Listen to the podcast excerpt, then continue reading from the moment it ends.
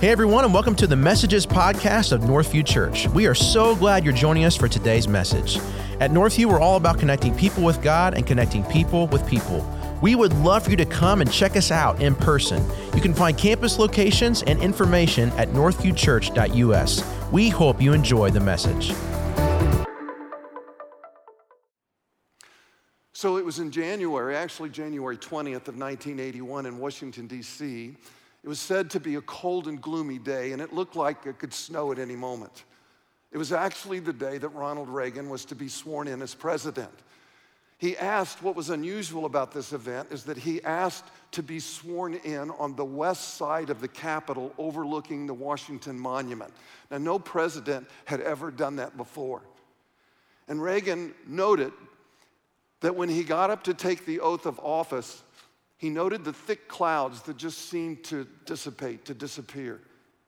He said, quote, I, I, felt an explosion of warm light on my face just as I was reciting the same oath of office that George Washington recited. Not only was my right hand on my mother's Bible, but it was also over the scripture passage, Second Chronicles 7:14. He said that verse was important in my life and my mother, it was her Bible, and she'd written out to the side, she'd written this note that said, A most wonderful verse for the healing of our nation.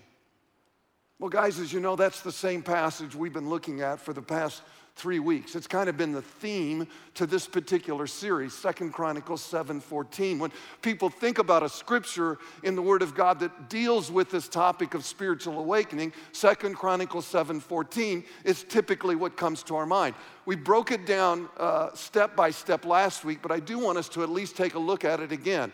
It says if. Now, if you were here, you remember that I said that first word is really important because this indicates a prerequisite. In other words, it tells us there's something I have to do, if. And then he goes on to give us the steps of what it is he's wanting from us, what God is expecting us to do. He says, If my people, that's believers, that's followers of Christ, who are called by my name, he's just clarifying, he's talking about Christians, will humble themselves, number one, and pray, number two, and seek my face, number three, and turn from their wicked ways, that's four then, so there it is again, the prerequisite. Then, if you do this, then I will hear from heaven, I will forgive their sin, and I will heal their land. Our series is called Spiritual Awakening, the Great Awakening, which is a series, as I said, on the topic of revival. I think that most Christians would agree that our nation desperately needs a spiritual revival. And though I would agree with that sentiment, I also have pointed out the last couple of weeks that most Americans don't actually need revival. Most Americans don't actually need revival. You see, it's not the atheist or the Buddhist or the abortionist or the Satanist or even the unchurched that need revival. What they need is regeneration. What they need is salvation. You cannot revive someone that's never had a spiritual life. So, guys, when we pray for revival, what we're actually praying for is the spiritual awakening of believers, the spiritual awakening of Christians. Revival is the rekindling of our first love that we discovered when we first met Christ, when we first met Jesus. It's obedience to what God is asking of us. It's obedience to what God is asking us to do. There are basically three things. Whenever you talk about this subject, whenever you think about this topic of revival, and you're saying, well, what really needs to happen in my life for there to be a spiritual awakening? There are three key elements obedience, we talked about that week one, that is primary. Obedience, worship, and prayer. Those three elements are necessary for a spiritual awakening, for us to open up our spiritual eyes and to see Jesus once again. When these three things happen, the church will then fulfill its obligation to take the good news of Jesus Christ to a lost and hurting world. And guys, another mark, let me just throw this in another mark of revival is bold evangelism. Because I want you to hear me on this next statement. Every spiritual awakening that has taken place in history, bar none, Every one of them. You want to go back, I don't care how many years you want to go back. Every spiritual awakening that has taken place in history for Christianity, it has been marked by people coming to Christ. That's the evidence. When people say, Well, how do you know that there's been a major revival in the land? How do you know there was a major revival in that particular country? The response is because people were being saved. People were stepping across the line of faith. People were bowing their knee to invite Jesus Christ in their life. In President Woodrow Wilson's last speech to America, he said this Our civilization will not survive materially unless it's redeemed spiritually. Christians, listen to me. What good is it? Please hear me on this. What good is it if our 401ks soar in value? What good is it if every home has two Mercedes sitting in the garage? What good is it if every wrist has a Rolex watch on it? What good is it if we have Gucci wallets tucked inside the pockets of our Calvin Klein jeans? What good is it if our homes have no favor with God, or our lives have no forgiveness from Jesus, or our daily walk has no fruitfulness in the Spirit? What good is that? William Bennett, who was once the Secretary of Education as well as an author, wrote in his best selling book, America, the Last Best Hope, he wrote this Material gains will never be enough for America. If we achieve full employment, have great economic growth, have cities of gold, but our children have not learned how to walk in goodness, justice, and mercy, then the American, spirit, then the American experiment has failed. Now, if you want to take, what does that mean spiritually? What does the scripture have to say about that? In Mark chapter 8, it says, What good is it for someone to gain the whole world and yet forfeit their soul? Or what can anyone give in exchange for their soul? Parents, can I just say this? It all begins at home. It all starts in the home with us teaching our children about spiritual things, with us teaching our children about the things of God. We talk about, as parents today, in the culture that we live, in the society we live, we're all very concerned about our kids' academics. We don't want our kids to fall behind. We want our kids to be ahead in this society and our culture. But I am telling you, my friend, and, and the same with sports. I mean, education is important, sports are important. There's so many things that develop in our life because of sports. And as parents, we oftentimes are concerned with that. We're concerned with uh, musical instruments and extracurricular activities. But the reality is, none of those things will make an eternal difference. None of those things will make an eternal difference. And that's why, as parents, our number one responsibility, our number one concern for our kids needs to be their spiritual life. Listen, guys, one of my concerns today to just keep going with this thinking, but one of my concerns today is that people have picked up a political worldview instead of a biblical worldview. I've talked a lot in the past about how important it is that as believers, as Christians, we have a Christian worldview. We have a, that we have a biblical worldview. What does that mean? That means Oh, your worldview is what shapes your values. Your worldview is what shapes your beliefs. It's what you build your foundation on. And so, what's your worldview? If you're a believer, if you're a follower of Christ, then your worldview should be biblical. Your foundation should be Christ. Your foundation should be the truth of God's word. And I said, I've said this over the years many, many times. If you've been around Northview, you've heard me talk about this a lot.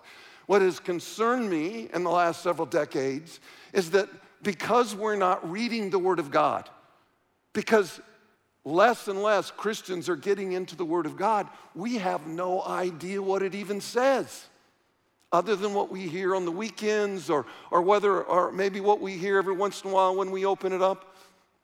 We don't know how to build a biblical foundation because we don't know what it says. And therefore, you're going to build your foundation on something.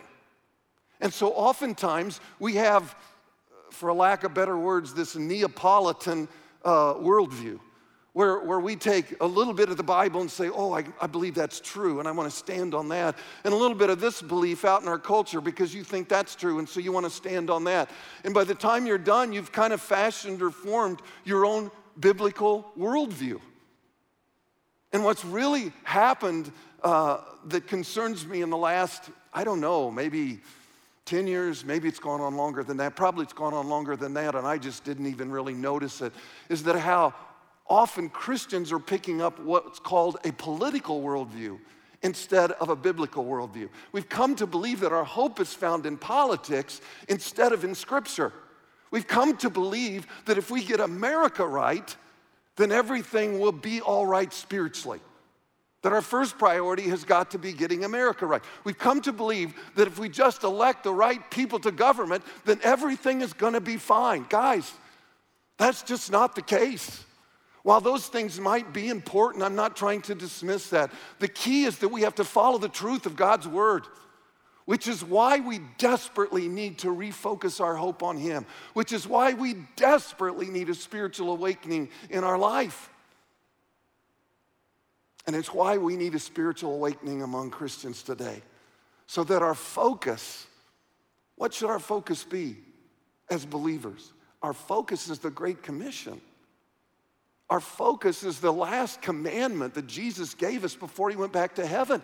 He didn't want us to be confused on what we're supposed to be doing as Christians. So he made it clear in Matthew 28 when he said, Go into all the world and make disciples. That's, you know, people say oftentimes, Well, Steve, how do I know what the will of God is? Well, I can tell you overall, the will of God is that you go make disciples because that's true for all of us. That's true for every believer. Listen, instead of the church waiting for Americans to get it right, I think we need to realize that America is waiting for the church to get it right so that they can see by the way that we live our life that we're following Jesus Christ and that there is life change that takes place. That when you make a determination to make Jesus Christ the Lord and Savior of your life, there is transformation, there is life change. And therefore, I think America says, I would follow that. I, I want to experience that in my life. Unfortunately, today it's often hard to tell the difference between those that are far from God and those that profess to be believers. Too often, Christians look so much like the world, you simply can't tell the difference. I mean, where is the love Jesus told us to display to one another? I mean, if you think that I'm exaggerating this, please just read your New Testament, just read the Gospels. Because, guys, a hundred times, a hundred times in the New Testament, we are told to love one another. So, so this isn't just something Jesus threw out in one of his sermons. All throughout the New Testament, we are instructed. In fact, really, it's stronger than that. We are commanded to love one another. And then it gives us, we're to forgive one another. It tells us there's 95 different ways we're to express that love. We're to demonstrate that love towards one another. And Jesus said in John chapter 17 in his priestly prayer, he said, Jesus is praying to his Father, and he says that all of them, talking about you and me, that all of them may be one. Father, just as you are in me and I am in you.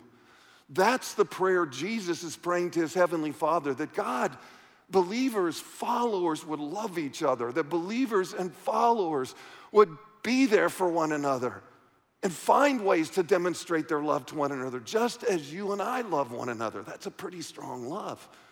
May they also be in us so that the world may believe that you have sent them. So, we move on we say, so then where's the joy unspeakable that the Bible talks about? Where is the peace that passes all human understanding that the Bible talks about? Why are we not loving our neighbors the way Jesus instructed us to love our neighbors? Why are we not finding ways to serve our coworkers and our community the way Jesus instructed us to? Why are we not doing more for the poor and the marginalized? It's concerning that we no longer seem to be moved by the lost condition of our neighbors. We're no longer moved by the lost condition of our coworkers. We brush it off. You know, it's like, well, they're sinners. I mean, they're lost. What do you expect? You know, and it, we just don't seem to care as much. I mean, when was the last time? And I'm going to tell you guys, I'm pointing as much at me, maybe more at me than I'm pointing at you, because I've really been struggling with some of this, thinking, God, my heart has hardened towards some of these things. And it's dangerous for my own spiritual journey, and it's dangerous for your spiritual journey. When was the last time you felt moved for the lost condition of a coworker? When was the last time your heart was moved in fear or concern that they might not live and they don't know Jesus, they don't know Christ? Guys, that's why it's so imperative. Christians, listen to me. That's why it is so imperative that the unchurched should be able to see Jesus in us. That the unchurched should be able to see the characteristics of Jesus in our life. They should be able to see the evidence of the fruit of the Spirit. And yet, in most cases, the world doesn't give us a second look. There's nothing about our behavior or our lifestyle that makes them want to know more. We, we talked about this, I believe, in week one, where John says, you remember, John is on the island of Patmos. He's been banned to the island of Patmos, and uh, he has a revelation from Jesus, and Jesus tells him just to write. And so he, we, we see the revelation of John. That's what revelation is the revelation of, of Jesus through John. And, in, and he's writing to the seven churches, and in, in a uh, Revelation chapter four, 2, Revelation chapter 2, he's writing to the church at Ephesus, and he says in verse 4 Yet I hold this against you, the words of God. I hold this against you. You have forsaken the love you had at first. You've forsaken that first love you had. When we first invite Christ into our life, there is an excitement. Typically, if you have a genuine uh, transformation in your life, there's excitement about the things of God. We feel an overwhelming love for Jesus. We want to find a way to serve Him. I just want to use my gifts and talents to serve God. We want to tell others about what happened to me. I want to tell others about what Jesus can do for them. But today, a lack of spiritual disciplines has caused us to grow spiritually dull. We have gravitated back to the things of the world. And we again find ourselves more concerned with our own comfort, more concerned with our toys, more concerned with our homes, with our cars. And none of those things are wrong. It's just they've become a priority for us. We've become more concerned with our own me time. We're more concerned about those things than we are about the lost. We're more concerned about those things than we are about those that are hurting in our world. People that are literally going to hell without Jesus. We've lost that passion, and guys, we need to get back to it. So, what are we supposed to do to get out of this apathy? What are we supposed to do to get out of this indifference we find ourselves in? Look at the rest of that verse. It says, Consider how far you have fallen. Repent and do the things you did at first. We said that repentance is not just saying, I'm sorry, God, I did that. Repentance means, I'm sorry, God, and now I turn the other direction and walk away from it. I no longer want to be a liar, I want to be a truth teller. And so we begin to walk away from these bad habits that we've created in our life as believers, and we repent and turn around and start walking toward this spiritual discipline. He says, Turn back to me and do the things you did when you were first saved. Do the things you did when you first fell in love with Jesus. You know, guys, a, a, simple analogy if my marriage is struggling, or even if my marriage is just sleepy, if I want my marriage to be better, I have to be intentional about it. You know, I, I, can, I can sit and think about it all day long. I can think about it for months and think, you know, our marriage is just not what it used to be. Our, our marriage has grown tired. Our marriage has grown sleepy. It's going to continue that way and get worse unless you draw a line in the sand and say, okay, I need to do something here. I need to take the necessary steps to make things better. I need to do some of the things I used to do when our marriage was healthy, when our marriage was strong. I need to give my wife more attention. I need to give her more time. I need to learn to listen again and to communicate better. I'm just saying, guys, the same thing is true when it comes to our relationship with God.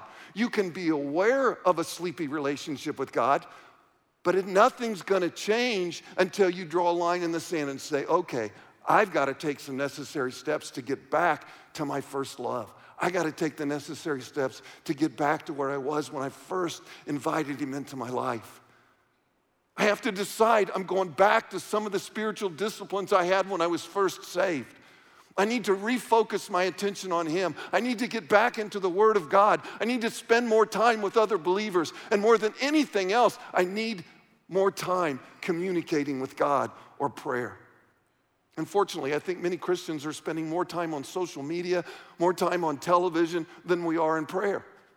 Again, I'm not trying to condemn social media, I'm not trying to condemn television. I'm just saying we've got it flipped around.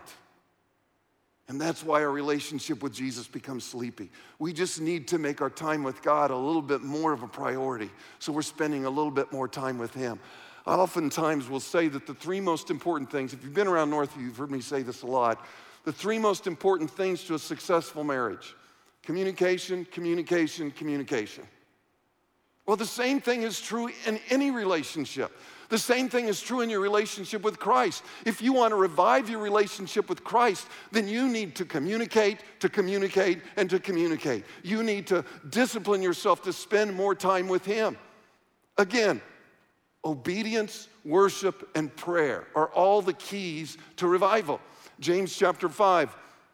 The prayer of a righteous person, we talked about this either last week or the week before. The prayer of a righteous person. You say, Well, I'm not righteous. If you're a believer, you are. A righteous person is someone that's invited Jesus Christ to come into their life. You're righteous not because of anything you've done, you're righteous because of what he did on the cross. So if you're a believer, you're righteous. The prayer of a righteous person, that's you, is powerful and effective. It's powerful and effective. Because you're a follower of Jesus Christ, your prayers are powerful and effective. You know, you've heard me say this over and over and over again. Where prayer focuses, power falls. Where prayer focuses, power falls. I'll continue to say that because it's true. You know, and if, if, if we need something as a church, then we should come together corporately and pray because where prayer focuses, power falls. If you need something as a family, then you should come together in corporate prayer as a family and pray for that because where prayer focuses, power falls. Paul also talks about this in Colossians where he says, devote yourself. That's a big deal. Devote yourselves to prayer. Devote yourselves to prayer, being watchful and thankful, and pray for us too. Paul says, Pray for us too, that God may open a door for our message so that we may proclaim the mystery of Christ, for which I am in chains. Paul was in prison Pray that I may proclaim it clearly as I should. Be wise in the way you act toward outsiders. Make the most of every opportunity. Let your conversation be always full of grace, seasoned with salt, so that you may know how to answer everyone.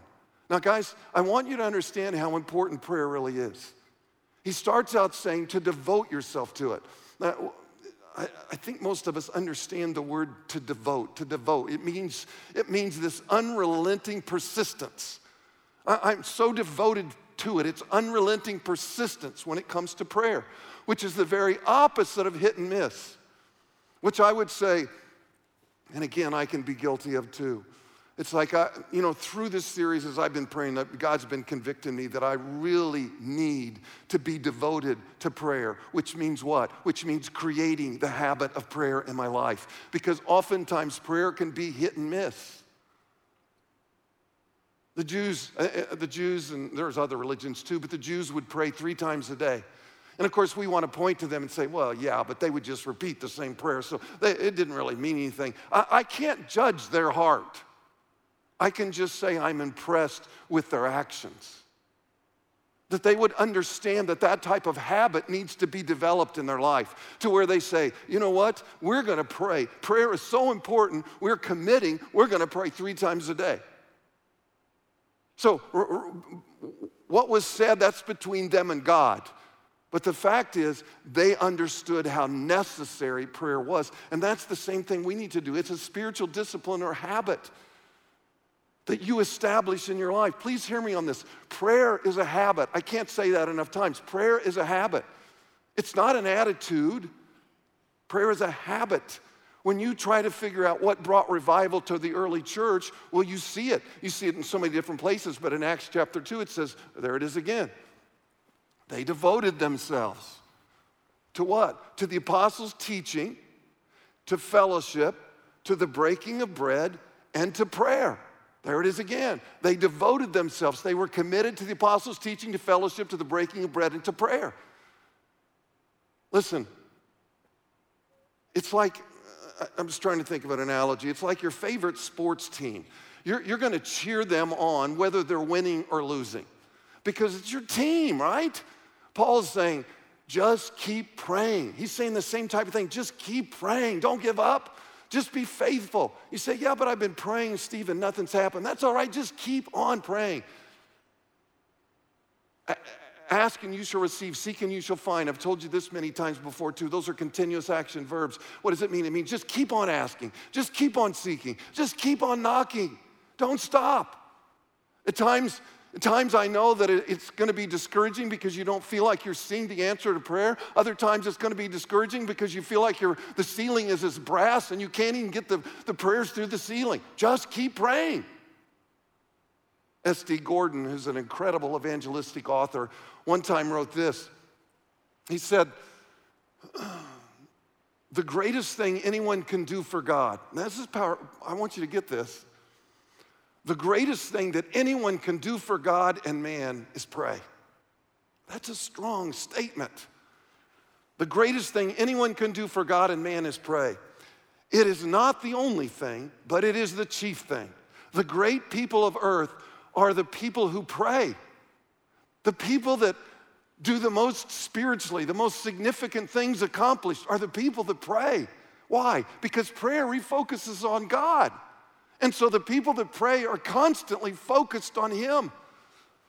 I don't mean those who talk about prayer, nor those who say they believe in prayer. This, i have to admit, this, this kind of made me feel guilty. I struggled with the condemnation on this because I, I, I, can, I can preach a long series on the power of prayer, but I'm not always as consistent as I need to be. So I don't mean those who talk about prayer, nor those who say they believe in prayer. Go back. Nor those who say they can explain prayer, but I mean those people who actually take the time to pray.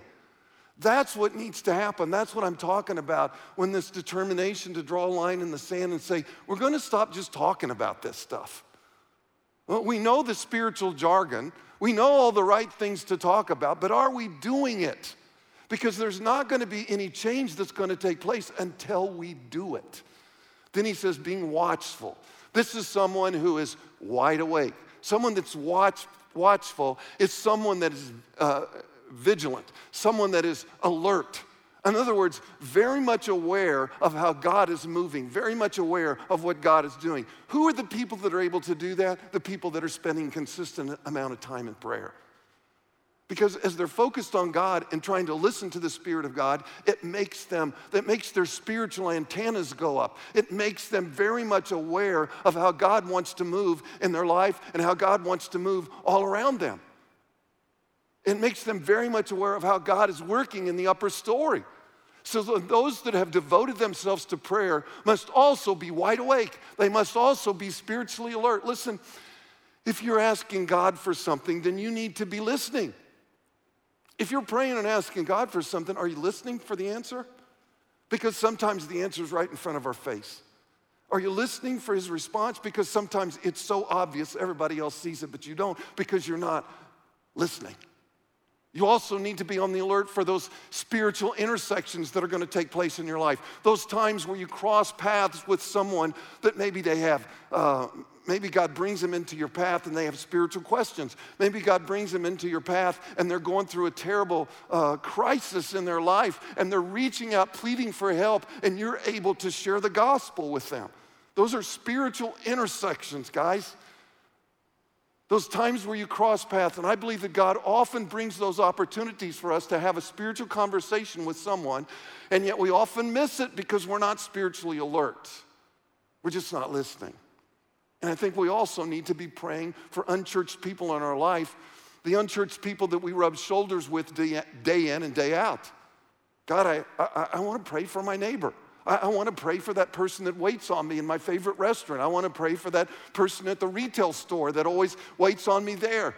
Somebody that you've laid on my heart, I would just want to pray, God, for their salvation. I want to pray that you'd give me an opportunity to speak into his life or into her life.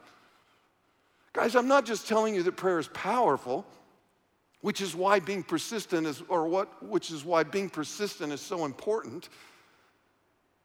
So be devoted to it, be committed to it. I, I want to go back to Colossians again. We read it, but I want to look at and break it down again. In verse 3, it said, And pray for us. This is Paul. Now you have to understand, this is the Apostle Paul. He's writing from a prison cell. And he says, And pray for us too, that God may open a door for our message, so that we may proclaim the mystery of Christ for which I am in chains. Pray that I may proclaim it clearly as I should. Now remember, Paul wrote these from a Roman prison cell. Paul found himself locked up.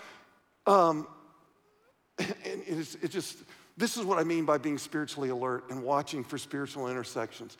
They said Paul, what they would do is uh, the prison cell at that time was a hole in the ground, and they'd had a, a post, and um, they would put a guard, a Roman guard, not every time. Sometimes Paul had free rein when he was in prison, but the, when he writes this in Colossians, he is in a hole in the ground where there is a guard that's chained to Paul day in and day out.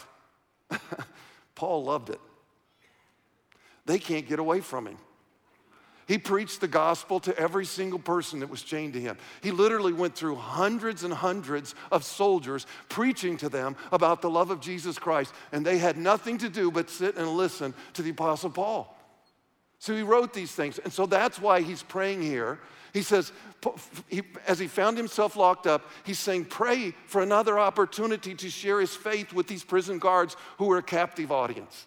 I think it's important to notice that you never hear, read through the Pauline epistles, through Paul's letters, you never hear Paul ask people to pray for his release.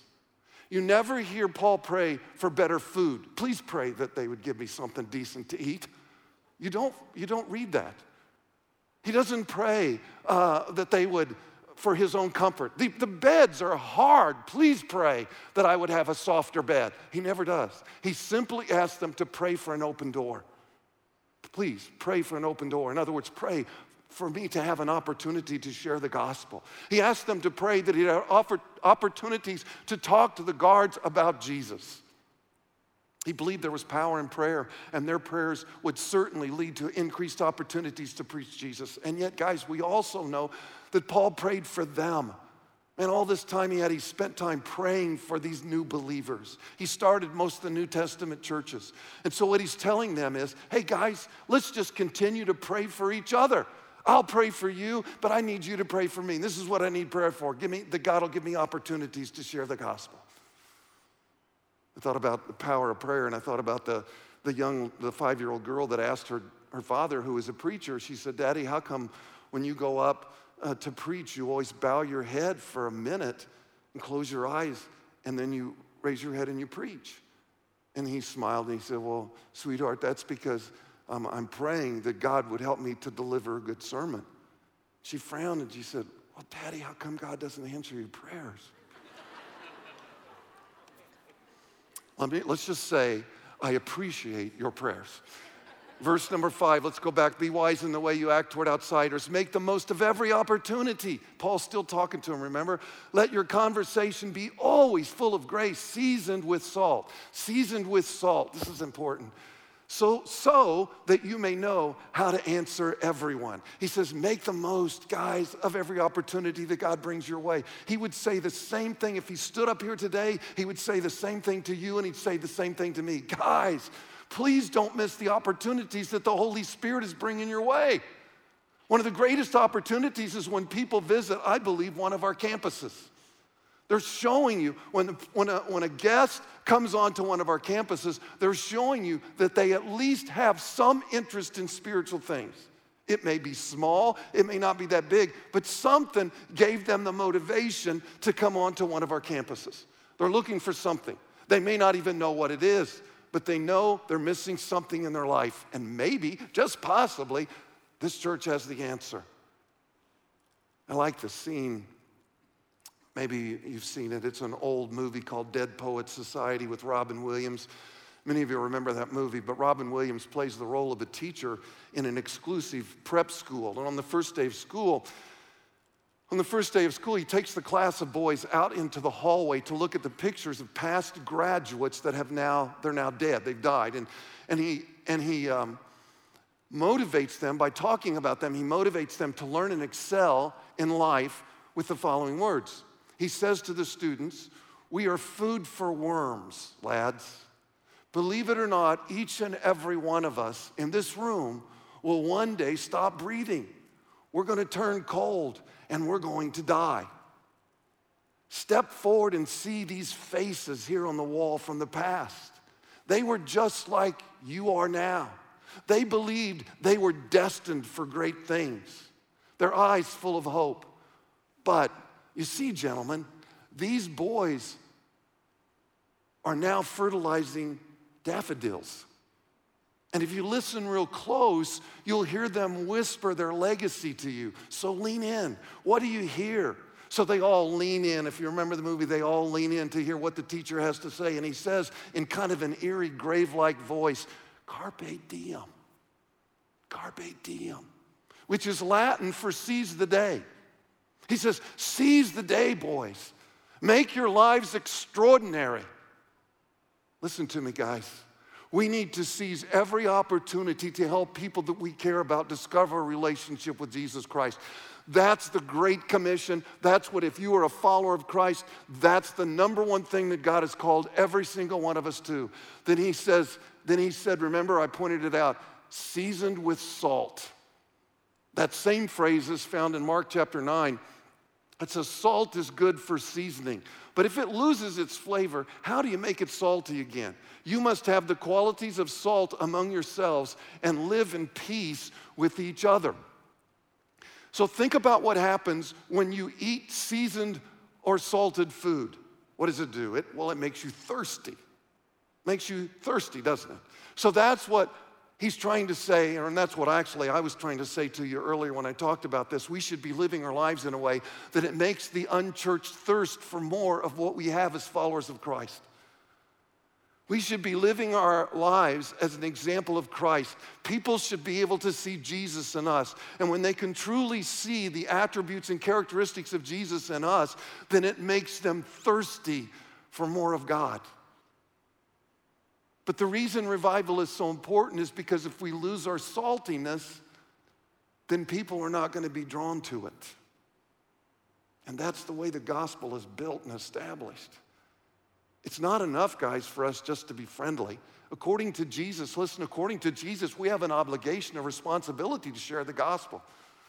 I was reading one pastor, an article, and one pastor said, I'm not, I'm not praying for our church to do more evangelism. I'm praying for our church to just do any evangelism. We've somehow lost the importance of sharing our faith with other people. Now, don't get me wrong, please. Don't get me wrong. A lot of churches are busy doing good things, and that's good. That's great. But we've often neglected, even when we're all busy doing good things, we've often neglected doing the things that God called us to. In Luke chapter 18, it says, One day Jesus told his disciples a story to show that they should always pray and never give up. Jesus told them that they should always pray and never give up. Friends, listen.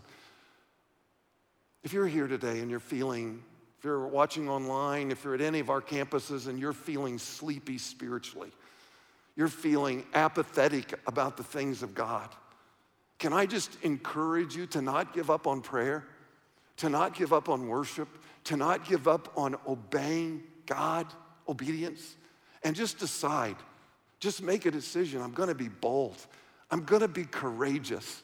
The Bible says in Hebrews chapter 4 so let us come boldly let us come, as we come to the presence of God, let us come boldly. As we decide we're gonna pray, we should pray with confidence because we know we're doing exactly what Jesus told us to do.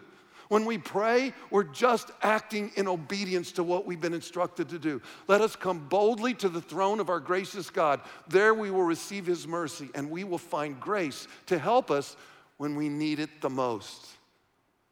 Guys, that's the kind of devoted prayer that's going to bring revival to Northview. It's the kind of devoted prayer that's going to bring revival to your family, and it's going to bring revival in your own life.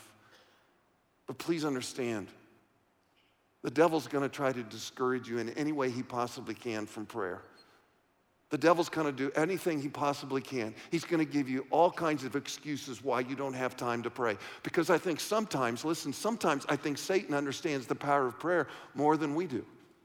He will do anything to keep you from praying. He will keep you busy. He'll keep you preoccupied. He will whisper in your ear, but prayer just doesn't work. So there's no need to waste your time in prayer. Listen, prayerlessness is not an attitude. Prayerlessness is not an attitude, it is a bad habit that we've developed in our lives. And it's a habit that we need to break.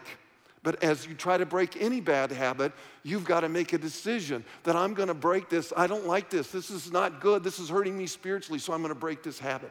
And that's why we have to be intentional about forming new habits of persistent prayer.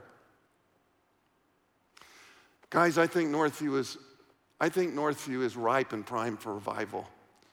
I think the Holy Spirit has been moving for quite a while in some incredible ways, which is why we've been seeing literally hundreds, some years over a thousand people step across the line of faith and invite Christ into their life, which again, you will always see. Every time there's a spiritual awakening, you always see people getting saved. We're seeing marriages restored and, and uh, services that are filled with the power and presence of the Holy Spirit. And I think we're making a huge difference in our city as well as overseas. But we all need to focus on revival in our own life and in our own family. And my hope for this series is that each one of you would have a spiritual aha moment. That each one of you would just say, you know what? It's time. I've grown so apathetic and I've known that I'm not where I once was spiritually, and it's time to do something about it because I want to get back to that same place. A realization that just maybe, just maybe you are not where you once were spiritually. Leonard, Ra- Leonard Ravenhill, I, I've mentioned his name two weeks ago. Leonard Ravenhill was a, an author during the 80s and 90s who wrote a ton on revival and what it really meant. I think I read most of his books. He says, as long as we're content to live without revival, we will. As long as we're content to live without revival, we will. So I hope, my friends, you'll decide to do something about it. Listen, as believers, our purpose is to go to heaven when we die. Hear me on this. As Christians, as believers, our purpose is to go to heaven when we die. That's obvious, right? And to take as many people with us as we possibly can. So, Northview, we need to pray for revival in our lives, and we need to pray for revival in the lives of all the Christians in our church, to pray for a spiritual awakening for all believers across this land.